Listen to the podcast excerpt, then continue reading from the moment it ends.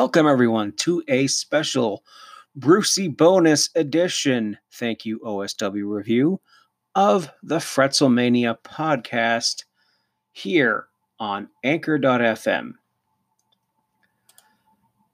Later this month, on the 20 Bell Salute, my uh, Patreon show on the Wrestle Addict Radio Patreon, I will be covering Survivor Series 1999 as it is November, and the 20 Bell Salute is a review of wrestling 20 years ago, but as well as notable video games, TV, movies, music releases. So if you want to hear that, follow the Wrestle Addict Radio Patreon or the Fretzelmania feed on iTunes as it usually also winds up there. So at Survivor Series 1999, we are aware, you're all aware by now, that Stone Cold Steve Austin had to be written off because his neck problems were catching up to him and had to go get surgery. Uh, of course, this stemmed from the uh, the pile driver accident at SummerSlam 1997. Uh, I don't think he really got the proper treatment that he needed back then uh, because, well, he was white hot. He was getting to be the top babyface in the company, to be the hottest thing, arguably, in the entire wrestling industry. So, so Steve Austin was run over by a mystery assailant in the parking lot backstage at Survivor Series because he just couldn't perform that night. What was supposed to be was a dream match to end all dream matches, a triple threat between WWE champion Triple H, The Rock, and Steve Austin. And we all know that since Austin couldn't perform that night, he was replaced by The Big Show, who won the title that night, just days after kayfabe burying his father in that memorable and unintentionally hilarious Big Boss Man Behaving Badly, Thank You Attitude Era podcast uh, segment where uh, the Big Boss Man interrupted the Big Show's dad's funeral, and the Big Show, uh, you know, chasing him down. Uh, the dad's coffin was hitched to the paddy wagon, and Big Show held on for dear life before rolling off and doing a big flip and landing on his Big Show head. So, what we got out of this seemingly intriguing wrestling angle, one of the most intriguing whodunit angles in wrestling history, it turned out to be a giant flop. While Rikishi initially confessed that he did it for The Rock, um, I don't know, because Samoan dynasty reasons, family reasons. I think it was actually referenced during this feud that Rikishi and The Rock are related. So, of course, this was all a ruse manufactured by Triple H, leading to their blow off three stages of Hell match, which was awesome, but Triple H won. So, here's how I would do it. I have two I have two different scenarios. In one scenario involves pure fantasy because it involves the death of Owen Hart not taking place. Uh, and if anyone had been following me since my WordPress days, although I'm still updating my Fretzelmania WordPress site occasionally, um, I did a thing where I would rebook if Owen Hart didn't die. Now, Owen Hart was Mr. Fretz's favorite wrestler. Uh, so I had to write a big tribute for him. And my two part Owen Hart tribute podcast series earlier this year on the 20th anniversary of his tragic death are two of my most listened to episodes ever. And I thank everyone for that. And in one in one of them, I paid tribute to him in his best moments, his best matches, his pranks. And in another, I uh, fantasy booked if he had lived, if he didn't go through this this stunt that went wrong. Uh, so I'm just gonna do a quick Cole's Notes version of it. Um, over the Edge 99, you know, the night of the death. Uh, he wins the title as the Blue Blazer, quickly abandons the gimmick, uh, turning face after attacking his tag partner Jeff Jarrett, uh, who was berating Debra after a loss to, like, let's say, meat. Uh, while you know, Owen and Debra did not get romantically involved, but he sees what he he does what he sees is right. You know, basically the whole blue blazer, drink your milk, eat your vitamins, kind of taking the pot shots at Hulk Hogan, good good guy. So throughout the summer, Jarrett and Owen uh, trade intercontinental titles back and forth. British Bulldog crosses paths with Owen. Uh, Owen and Davey go for the tag titles, but swerve. Bulldog turns heel, and Owen Hart wrestles Davey Boy at Survivor Series. Owen holds the Intercontinental title throughout 2000, feuds with Kurt Angle. They have a Mania match, which Kurt wins. And just imagine the chemistry that these two would have had. They had a dark match, uh, I think about two weeks before Owen died. And I just could imagine being a fly on the wall. So after Mania 2000, Owen takes time off. He works sporadic dates, mainly in Canada, uh, goes on international tours, but doesn't have that much of a presence on TV. Uh, so when Austin returns in September, Austin just interrogates the entire roster, and Owen Hart, like everyone else on the roster, remains a suspect. At first, Owen Hart plays it cool until one Monday Night Raw, Austin's had enough and holds up the show until he gets an answer. Lights out. A masked man attacks Austin and hits a reverse pile driver on him on a chair. Yes, right after the fusion surgery. Fusion surgery, say that five times fast, but it's safe and it looks more like either a Lawler pile driver or maybe like the Rikishi pile driver. So this person unmasks and it's Owen Hart. He grabs the mic and cuts cuts a really vicious promo about uh, you know it's like, oh no, SummerSlam 97 wasn't an accident. I wanted to end your career, but you came crawling back like the snake that you are. Uh, I tried to finish the job at Survivor Series last year.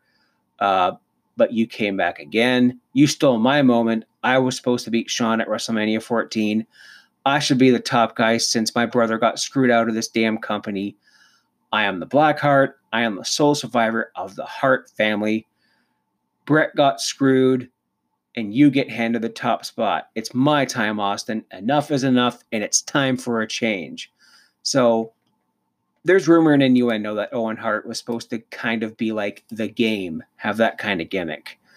And he kind of does, but Triple H also has that top guy gimmick. So there is a tag match at Survivor Series with Owen Hart and Triple H, former enemies, former WrestleMania 14 opponents. Full circle, take a shot, Nate. Uh, and they take on Steve Austin and The Rock. Owen pins Austin, yes, pins Austin after a sledgehammer shot. And the two become embroiled in a really bloody feud. It goes through the six man Hell in the Cell Armageddon. It goes through the Royal Rumble. And it ends at No Way Out when Owen challenges Austin to a retirement match in a steel cage that also puts Austin's ticket to WrestleMania X7 on the line. Austin wins, and the rest is history. So, in that reality, Owen Hart would have been the one to run over Stone Cold. However, in grounded in reality, with Owen Hart being gone, this is the actual rewriting of it. Call this the Universe 1.5, I guess. So Survivor. This goes from Survivor Series to WrestleMania 2000. Austin is ran over, taken out of the event, and like the actual event, Big Show is inserted into the match and wins the title. McMahon immediately begin, begins interrogating suspects, mainly D-Generation X, since Austin was feuding with Triple H at the time, and they're and they're the top heels in the company. Uh, Billy Gunn wasn't on the scene of the crime. Everything is starting to add up. So Vince calls out the entire roster and demands answers. Everyone's in the and all the top guys are in the ring. He gets in the Rock's face and references the fact that The Rock once attempted to kill Austin by throwing him off of a bridge. You know, that amazing dealer, dearly, my goodness, I can't speak, dearly trailer park trash uh, mock funeral speech, which was constantly quoted by my ninth grade class. Uh, Vince alludes to The Rock despising Austin and wishes that he had the top spot on the card. And The Rock cuts him off does The Rock hate Austin? You're damn right. But The Rock respects him and wouldn't jump him in the back like a jabroni. No, no, no. He'd kick that bald headed candy ass to his face from one end of this ring to the other. What about you, Vince? Since day one ish, you've been out to get Austin. You never, and The Rock means ever wanted Stone Cold to win the title. Vince is adamant. Now, Vince walks past the recently debuted Kurt Angle and shakes his head like, nah. He stares at Triple H and immediately eats a pedigree, and Triple H gets up and leaves. Later in the show, Vince says that everyone he talked to will be hooked up to a lie detector the following week they ask questions like, you know, where are you from? Are you married? Uh, which will have an interesting result for Triple H, adding intrigue to a certain upcoming wrestling wedding. Because when do wrestling weddings go wrong? It asks, Where were you the night of the accident, etc. And like Maury Povich or any other talk show, the results come back inconclusive. At WrestleMania 2000, or at least in my rebooking of it, if you go back into my archives, into I think it was actually my first or second ever podcast, uh, Triple H loses the title to Mick Foley, who then retires the next night on Raw, vacates the belt, and throughout March and April, we see a non deadly game tournament held to declare the new champion. And like the former Deadly Game tournament, The Rock wins the title in the final. And like IRL, Austin appears, drops the metal plank on the DX Express, threatens Triple H, even though, you know, we don't know Triple H is involved. Stone Cold is like, hey, I mean, I'm blaming you until you're proven innocent. Uh, the Rock wins the title that night. Triple H wins it back at Judgment Day, and The Rock wins it back again at King of the Ring. Kind of the same IRL. Kurt Angle, meanwhile, continues his dominance by winning the King of the Ring tournament and targeting the WWE Championship and the three aforementioned stars, Angle, Rock, Triple H. Main event SummerSlam, like IRL, except maybe without Kurt Angle getting concussed on the announcer's table after that pedigree slip. Now, from September to Survivor Series 2000, the Monday Night Raw season premiere on TNN, the future home of TNA, the future home of TNA Legends champion Mick Foley, who opens the show as the commish.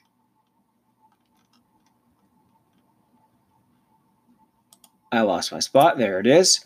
Uh, Foley guarantees to get to the bottom of this case. Austin, you know, Mick says it's unacceptable that the results were unconclusive, and he accuses Triple H of tampering with them. How do you tamper with a lie detector? I don't know. I wrote this.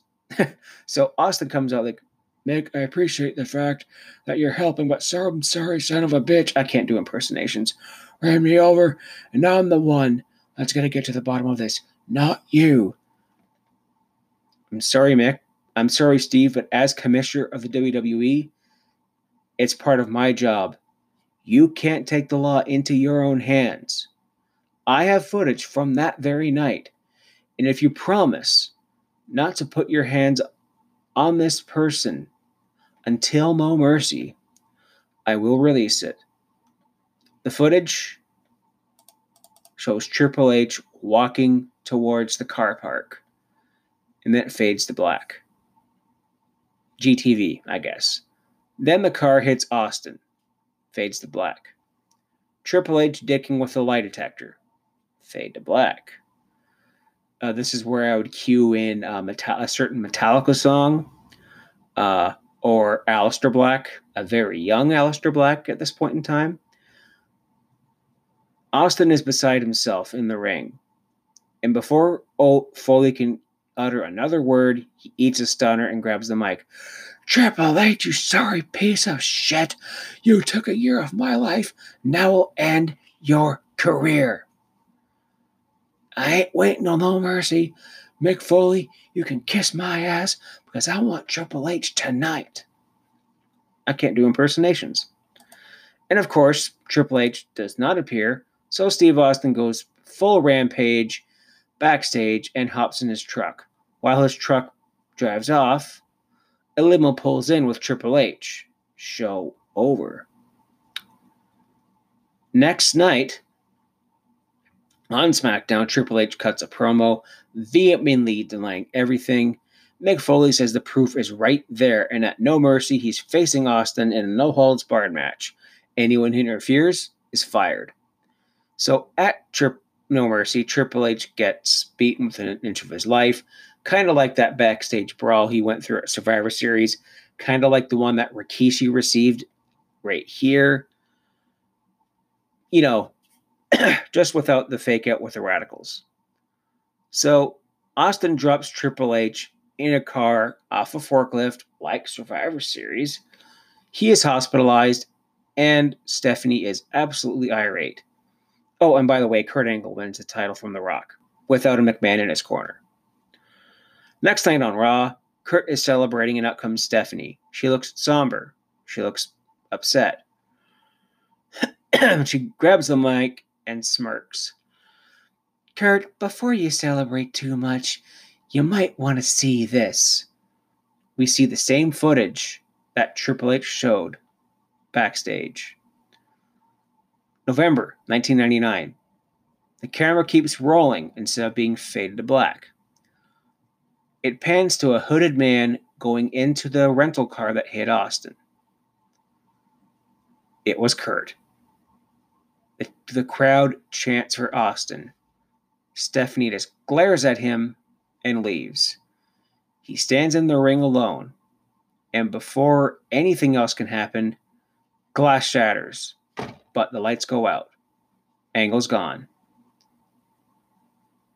Stone Cold grabs the mic before he could utter another thing.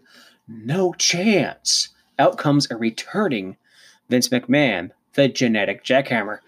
Austin, I know you want revenge on Angle, but I have booked a no DQ match between you two at Survivor Series for the WWE title. And because I want you both at your best, if you hit Kurt Angle before your match, it's canceled. And on top of that, you are out of the Royal Rumble. Boom. Stunner. Excuse me. At Survivor Series, Angle and Austin wrestled to a no contest due to Triple H coming in, taking out both men and the referee, probably Earl Hebner. And now, finally, from Armageddon 2000 to No Way Out 2001, Armageddon has the same six man Hell in the Cell main event, of course, without a heel, a heel Rikishi. Let's throw in, mm, let's say Kane or Chris Jericho. The Rock wins back the title amidst this chaos in this crazy, crazy match. Uh, Austin is interviewed. Oh, hang on. I'm getting ahead of myself. I, I wrote this all down on my blog, folks. I'm reading it verbatim. So, Austin gets a measure of revenge and hits Angle with about seven chair shots and a stunner before The Rock throws him into the cell. People's elbow, the People's Champion, once again. The next night on Raw, Austin is interviewed and says there is unfinished business between him and The Rock. My way or the highway.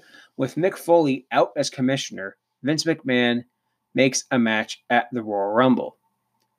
Austin versus Angle, last man standing. Winner qualifies for the Rumble match. Now, I realize this is kind of overboard, but remember that Steve Austin came out fairly late in the Rumble. Maybe about the latter half, somewhere towards the teens or maybe the 20s. Uh, so Austin beats Angle within an inch of his life, and of course goes on to win the Royal Rumble. At the very end of the show, Triple H nails Austin with a sledgehammer. And on Raw the next night, Angle reveals that he was paid off by Triple H oh, it was a ruse on Triple H all along, but this is how it got there. It got there a little bit less convoluted, and here we go. This sets up this three stages of hell match. This time, Austin wins it, en route to beating The Rock at WrestleMania X7 without the heel turn, without Vince McMahon. Uh, the cell match, aforementioned, is referenced in their build-up. Debra is not involved. But other than that, it remains the same as IRL. As I said, McMahon is not involved. Now, I thought about doing a um, rebooking of WrestleMania X7, but I wouldn't change that much. Uh, and that is it. That is how I'd be rebooking Who Ran Over Stone Cold Steve Austin. Now, what's coming up next? Well, eventually, by the end of the month, I don't know exactly when, I'll be watching Survivor Series 99 and doing my review of that as well as the movies and shows and whatnot and games that came out in November 99. And this week, actually later today, this is Thursday, November the 7th, I am recording with Nate DF and Great for the Game Changer podcast, which you can hear Sundays on Wrestle Addict Radio.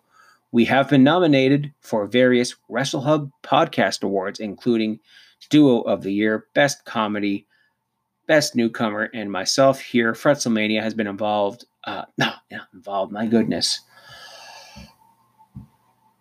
Recommended, nominated. There it is. Ugh, for most informative. So if you go to the Wrestle Hub on Twitter, you can find that nomination sheet. And please, please vote for us for all those categories. It would mean the world to me. It would mean the world to Nate. It would be awesome to have in my first year of podcasting, by the way, uh, something to show. So that's been it. Thank you very much for listening. I'm Mr. Fretz. You can find me Twitter and Instagram at the legendary JF. God bless you. I love you. Peace.